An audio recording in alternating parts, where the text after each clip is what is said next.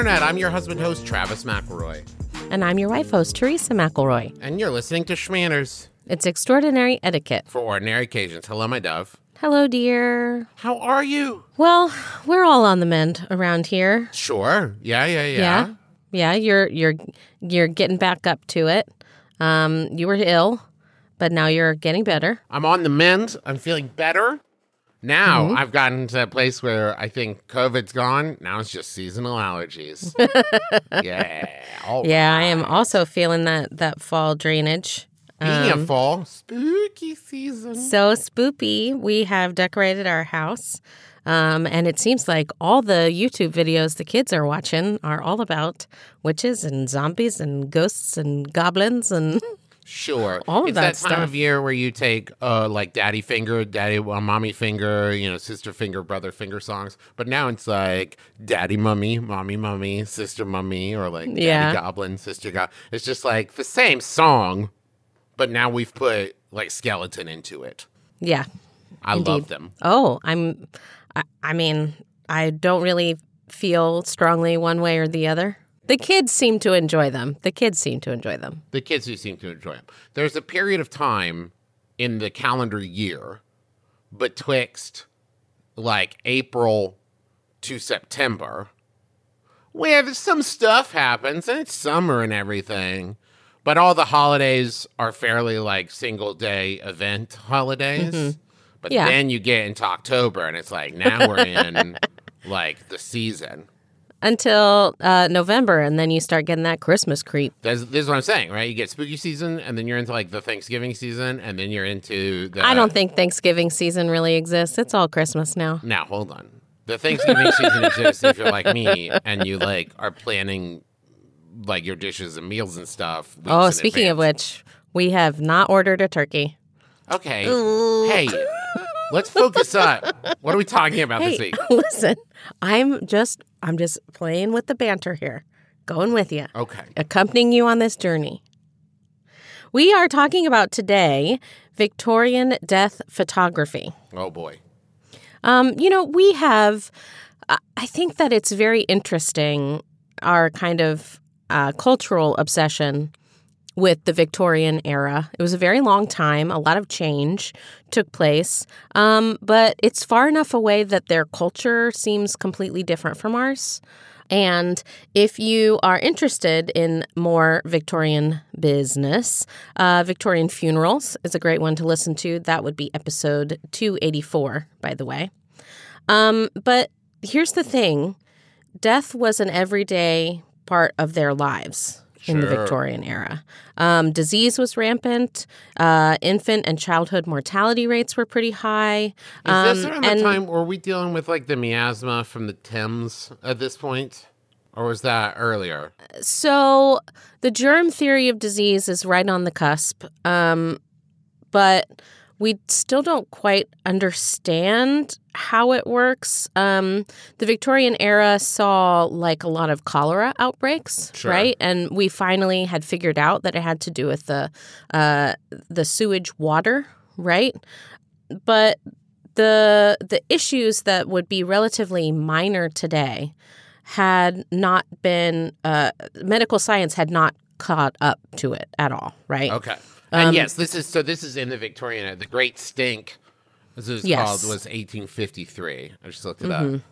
So Um, death is not just death, but stink. yes, yes. Uh, penicillin, in particular, would not be developed until 1928. So Yeah. it is. Uh, even if we do understand what's happening at this point, we have no, no way to fight it. It's just trying to keep people like comfortable, I Yeah. guess, as they die, but not just like that. Also, I mean, we understood that people needed to be warm if they were cold and there was a there was a like a thing about the fever but we didn't know exactly if we should encourage the fever or discourage it you know, all this kind of stuff anyway In retrospect, it is one of the most magical things about Christmas Carol that it's just like at the end they're like, and they got really good doctors for Tiny Tim, and he was fine. Like, was he? Hold on, how good at doctors are we talking here? Because it was like mid eighteen hundreds. we've talked about this probably some sort of nutritional deficiency um, exasperated all of his ailments. So when you get a good doctor that says, "Hey, you have rickets," Yeah. Maybe Anyway. it's scurvy. Thanks, Doc. Okay. Um. So, memento mori was Yeah. a common saying at this point um, because it's a artistic, like symbolic trope that is a reminder of the inevitability of death. Well, it's also important. Memento mori is remember you will die. Uh, it's important to note too, as we talk about this, that like European, like especially uh, waspish, I think I Catholic too. I don't know. I wasn't raised Catholic, but um, other cultures are much more comfortable with like death as just a part of the experience than Yeah. we are. Because if you think about things like even just like Dia de los Muertos, where it's just like it's a celebration of like our the ghosts of our ancestors, and we talk about it. Whereas we now, especially in like the U.S. culture, really like to pretend like yes, it's death, but uh, let's not focus on that part so much. They went to the afterlife, and we're just gonna keep plugging along down here. Uh, don't worry about it. Don't think about it. Death is mean- very scary and bad. Also, we're so removed from it because people don't die at home anymore. Yeah. We have um, nursing homes, we have hospice care, we have hospitals. It's it's just not it's not next to us the way that it used to be. Um, and so, like, what the Victorians like to do is they would have a memento, so like an object that would help them remember the person, right? Um, and their artwork in general included a lot of iconography of skulls and coffins and bones and hourglasses and wilting flowers and all this other kinds of stuff, um, so that it was not a, just a remind a reminder of the person that you've lost, but also like death in general is Yeah, I mean the gothic feel is Yeah. this whole deal, right? Like if you look, it's I love uh, a great example of this is like if you look at I think it's the Munsters house, uh, yeah, the Munsters, right? Have that very like gothic Victorian house.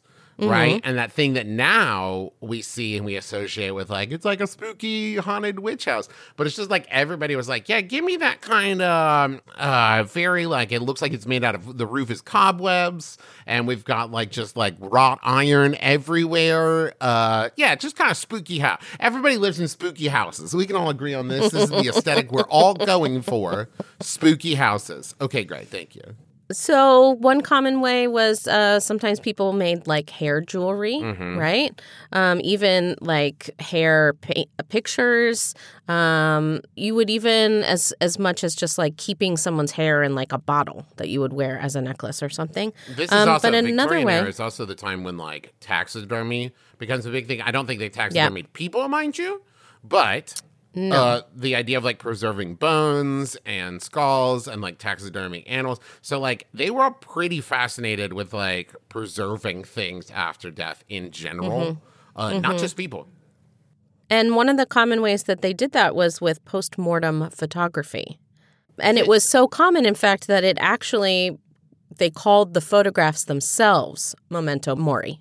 Now, but this isn't entirely new, right? Because if you go to like an art gallery with like paintings from like the 1500s, 1600, or whatever, it's like if you wanted a painting of someone, they would most often, especially mm, the, the trigger warning for things about kids, uh, especially if you wanted a kid to sit still for a thing, it was almost impossible. So if a child died early, especially like a rich, you know, king or queen or prince or whatever, they would paint them, and that's why the eyes were often when you see those old paintings is like, huh, there's something off about that. It's like, well, because the eyes were closed and they painted them because they were dead. But um, this is new and, and photos. and well because photographs were relatively new so the first camera was invented in 1816 by a frenchman named joseph nispior Nipice. okay, I'd- better than I would have done. I try, I try. Um, but he didn't really produce a proper photograph for almost 10 years after that. Um, he took a picture out his window, and that shot actually took like 10 hours to make. Mm. Um, but it got better and better. It was still expensive, but not as expensive as like a portrait, like you said, right? Um, and so the upper classes flocked to this because it offered them a permanent image of their deceased loved ones, you know, who had never been photographed, right? Because it was pretty new. And you also have Um, to sit so long. You did. The exposure time was very long, which is why a lot of these photos that we see of the first photographs, people aren't smiling Oh, because it's so hard to hold a smile still, right? But if you're trying to keep like a relaxed face, that's a lot easier for these long exposure times. That's also why we see uh, oftentimes one person is sitting or people kind of even were often like like held in place, like kind of like propped up almost. Oh, and you know about that the kid would photos, right? We've talked about this, right? Right, yeah, where the mom is sometimes like disguised with a rug or Yeah, like they would cover the with like fabric, curtains. and she would like sit on the chair, but like on top of the chair, and try to pose like a chair, and then the child would like sit on her lap, so the child would stay still.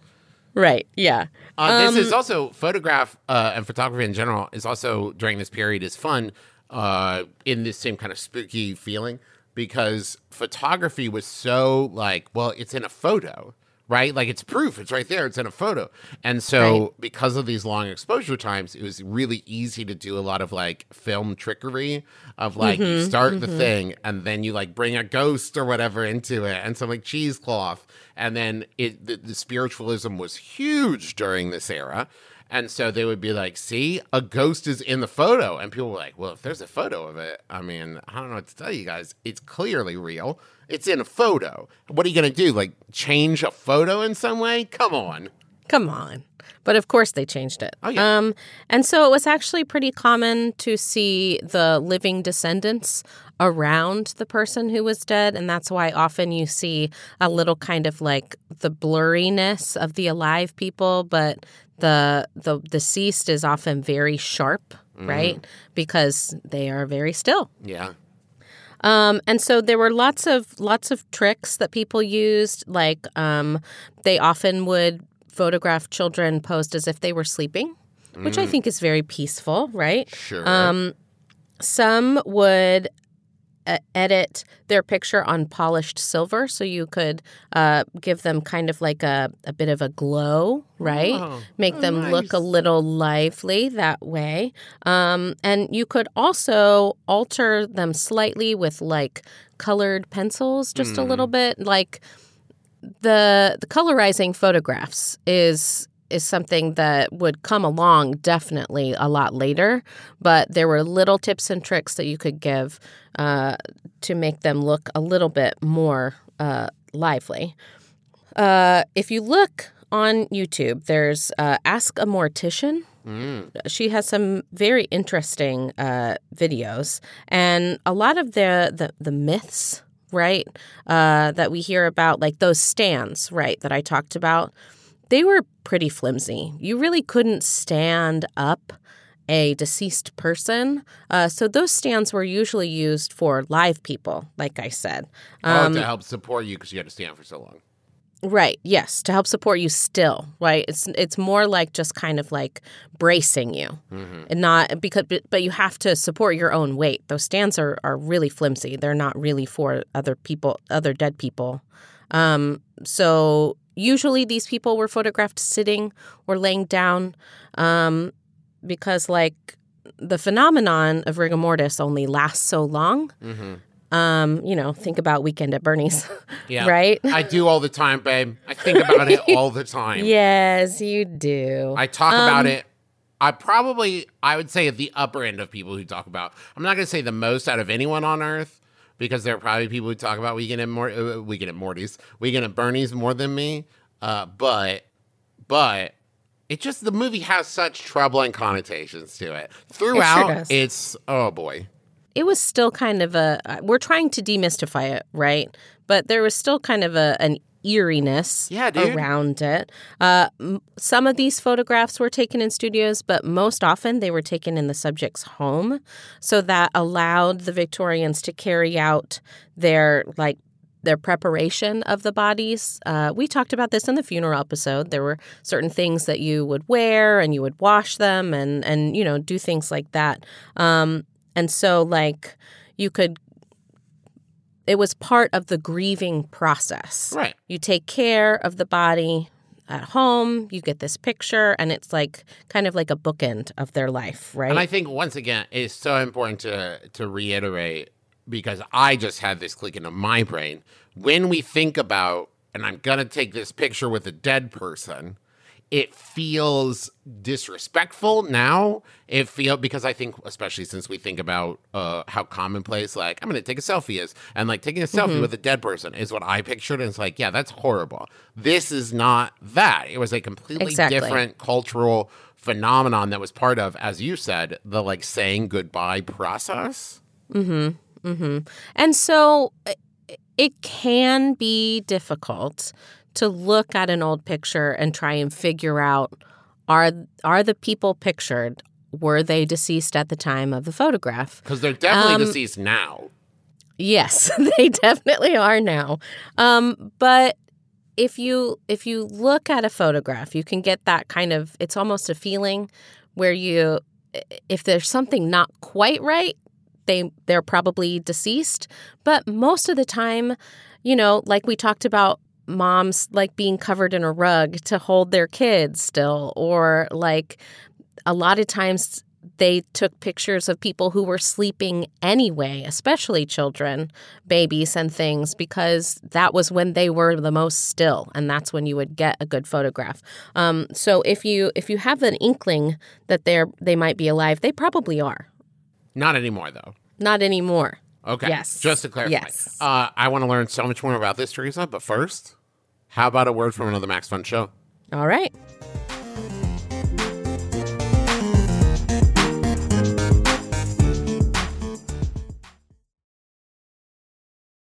Hello, dreamers. This is Evelyn Denton, CEO of the only world class, fully immersive theme resort, Steeplechase. You know, I've been seeing more and more reports on the blogs that our beloved park simply isn't safe anymore. Mur- murder them? I'm gonna wreck it. They say they got mugged by brigands in the fantasy kingdom of ephemera, or hijacked by space pirates in infinitum. I mean, I could have a knife. My papa said that I needed to do a crime. Friends, I'm here to reassure you that it's all part of the show. These criminals were really just overzealous staff trying to make things a little more magical for our guests. We're just as safe as we've always been. This isn't a county fair, dreamers. This is Steeplechase. The Adventure Zone. Every Thursday at MaximumFun.org. Since the dawn of time, man has dreamed of bringing life back from the dead. From Orpheus and Eurydice to Frankenstein's monster, resurrection has long been merely the stuff of myth, fiction, and fairy tale. Until now. Actually, we still can't bring people back from the dead. That would be crazy, but the Dead Pilot Society podcast has found a way to resurrect great dead comedy pilots from Hollywood's finest writers. Every month, Dead Pilot Society brings you a reading of a comedy pilot that was sold and developed but never produced, performed by the funniest actors from film and television. How does Dead Pilot Society achieve this miracle? The answer can only be found at MaximumFun.org. Here's a question. It might be jumping ahead. I don't know. When you would take these photos, right? You get these photos back. Was this like a, and we display them proudly? Or is it like a, yeah, we'll look at them if we miss the person, but like it would be weird to put it up in the, like on the mantle? Well, these these things were um I mean, I suppose you certainly could if it appeared very very lifelike. I mean, these pictures were often taken like I said in the home with their favorite things around, either in their favorite chair or if they happen to unfortunately be children with uh, dolls or, you know, cradles and things like that. Um, you could display them, but more often they were kept kind of like as a personal thing. Okay. So like in lockets and stuff and in like lids of pocket watches and and things like that. It was supposed to be for the people who knew them, right? It's not like when you think about like a portrait of like the countess or whatever that looms over the dinner table like over the what is that the mantle or whatever like that's supposed to convey some kind of like power over you right so portraiture is of the people who who are living, Uh-huh. right? And that's that's supposed to to help with their status or Got whatever. Okay. But people who are not, it was more kind of a, a, a personal thing. And there's a lot of really great um, of uh, of people who have written about their experiences with postmortem uh, photography. So, English author Mary Russell Mitford uh, so noted that her father's 1842 postmortem photograph had a heavenly calm about it Sure. that gave her peace when it came to his passing. Um, again, deeply personal, right? Uh, Victorian poet Elizabeth Barrett Browning said, It is not merely the likeness which is precious, but the association and the sense of nearness involved in the thing, the very shadow of the person lying there fixed forever. Now, I Um, will say, not to get too maudlin for a moment, but as someone who like lost uh, a parent young, right? Uh, I can see where so much of what we do in like the grieving process, in fact, I would say all of what we do in the grieving process is for the grieving, not the grieve ed. The grieve ed has moved on, right? Yes. and yes. they they are dead and the person grieving i can see where having this thing that's like this is there's a finality to we took this photo. This is done. Instead of it just being like a slow is that the last memory? Is this the last memory? Is that the last thing?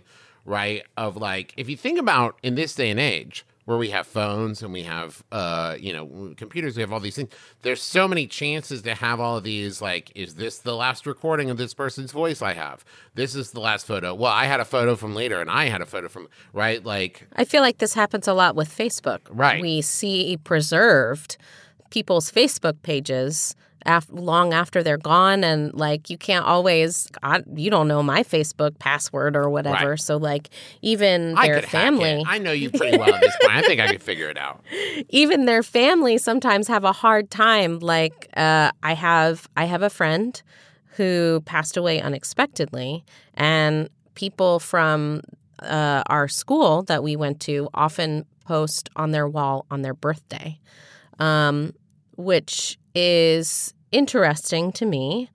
A, a quick look, you can see that obviously this person is gone, right? Um, because like they're not liking the well wishes or whatever. Um, but it can be a little jarring to go through my feed and see, oh, well, yeah, they posted on they someone posted on their wall again, and then you get that reminder of that grief. It you're right, it doesn't feel finite, but I think that the the picture is a really great way to make to, like I said, give it a bookend. right? And this very much feels like, and this is our last memory, last interaction. This is, it has, as you said, it is final. This is, and it's done. And then everything after that is like moving forward, I guess. I don't know. Mm-hmm. It's, it's mm-hmm. interesting because on some level, we talk about, when we talk about like Victorians and death, of like, it feels very much like, on some level, it was a much healthier like approach to it of everyone will die, death is a part of life. Uh, you know, we experience the death in a full way. But then also all of these rules regarding like when you go into mourning, how long do you have to wear black for? Like how well, how close were you to this person? In what way did they die? All this stuff, right? Where it's just like Right. Yeah, but it was also very scripted. And so then it's like, so on the one hand, it was like a very upfront, we're dealing with this uh, in a, uh, you know, very like tangible, we're acknowledging this happened. We are not in denial about death. But at the same time, we're not really dealing with it on a purely emotional level. We're going through steps and assuming that when we finish those steps, we'll be fine. Uh, which may or may not be true, obviously. Yeah. Um, but I also think that some, in some ways, that's a really great thing to have. Like, your have your little to do list and your process. And a lot of times, people are concerned about, well, after my spouse has died, how long do I have to wait before I seek the company of someone new or Half the time that you were together, we've not. Wait, no, wait. That's for breakups. Sorry, sorry, sorry. That's- Never, never mind. and what what do I talk to my children about? You know, all this kind of stuff. Like they had answers. They had a script for that that was quote socially acceptable, Mm-hmm. right? Um, and so in a way that that would be really great for me. Um, I don't Are you personally. planning on I don't, killing me? this is how I find out. I, I don't have any any personal interest in exactly how long I have to wait. You didn't say no. Why didn't you say no? Of course not, sweetheart. Well, now you say no. huh. Okay. All right. If something happens to me, everybody just remember this. That I waited Memento the- mori by Teresa. that I waited the appropriate amount of time. To say no, I won't kill you, or to get remarried. oh no, I'm never getting remarried. This is way too much work. D- What? oh boy. Oh boy. You're allowed to get remarried, by the way, if you if you really must. I don't know. I don't know. Who has the time? See? No, listen, I know, but for you, you're saying the act of being married to me is a lot of work. I'm saying the act of going out and being like, do I want to be even like, are you it? That's the, I don't even know how I was so lucky to be able to marry you. Let alone, I'm a poor judge of character in general. The chance that I get a second chance and I'm just like, yeah, she's another good one, out of the question. Out of the question. I if if you die unexpectedly, I'm going out on top 100% at bat range. I'm done and I'm done. All right. Also cuz I love you or whatever, I guess. Whatever, I guess. Yeah. and plus, I'd probably have to get rid of a lot of stuff that I like now if I got remarried because I've slowly added dumb shit to like my areas in the house as we've been married. And you're like, what are you going to do? with Travis's wife. And if I brought someone new in, she'd be like, this is a lot of Spider Man stuff. And I'd be like, yeah. Anyway, Thank you. Uh, memento end of podcast. Remember, podcast will end. Thank you so much for joining us, everyone. Um, let's see. Let's see. I want to say thank you to our editor, Rachel, without whom we would not be able to make this show. I want to say thank you to our researcher and writer, Alex, without whom we would not be able to make this show. And I want to say thank you to you for listening. We can make the show without you, but why? Um, go check out, we got new merch over at the McElroy merch store, mcelroymerch.com, uh, including we got a brand new Garrel blanket. Now, Garrel is uh, the spectral. I want one. I want one. I've already it's ordered one, beautiful. yes. Okay. Garrel is a spectral binacorn from the Adventure Zone, and this blanket, it's like a beautiful tapestry looking blanket. You're going to love it. Designed by Lynn Doyle.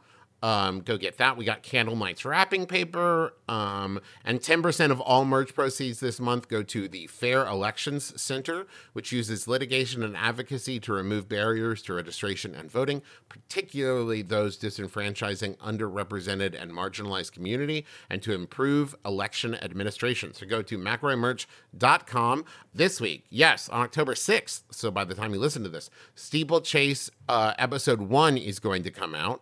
Uh, Steeplechase, the setup episode is already out, so you can go listen to the first two episodes of uh, the new Adventure Zone Steeplechase, DM'd by Justin.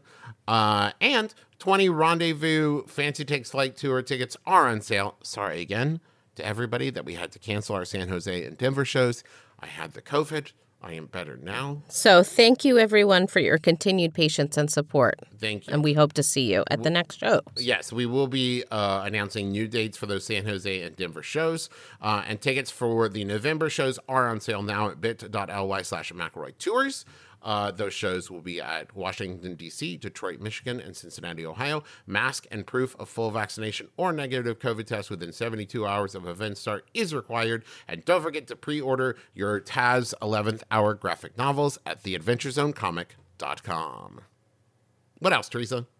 We always thank Brent Brentalfloss Black for writing our theme music, which is available as a ringtone where those are found. Thank you to Kayla M. Wasil for our Twitter thumbnail art. That's at SchmannersCast. And sometimes we get some excellent questions from you listeners, and that's where you can ask those questions.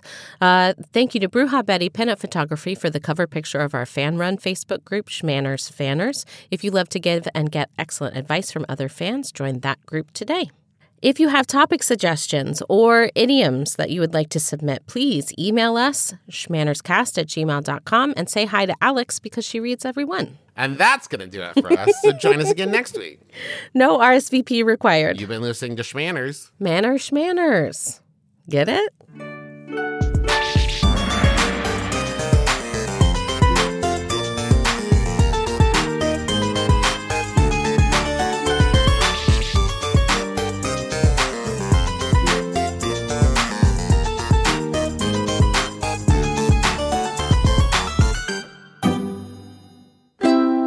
MaximumFun.org. Comedy and culture. Artist owned. Audience supported.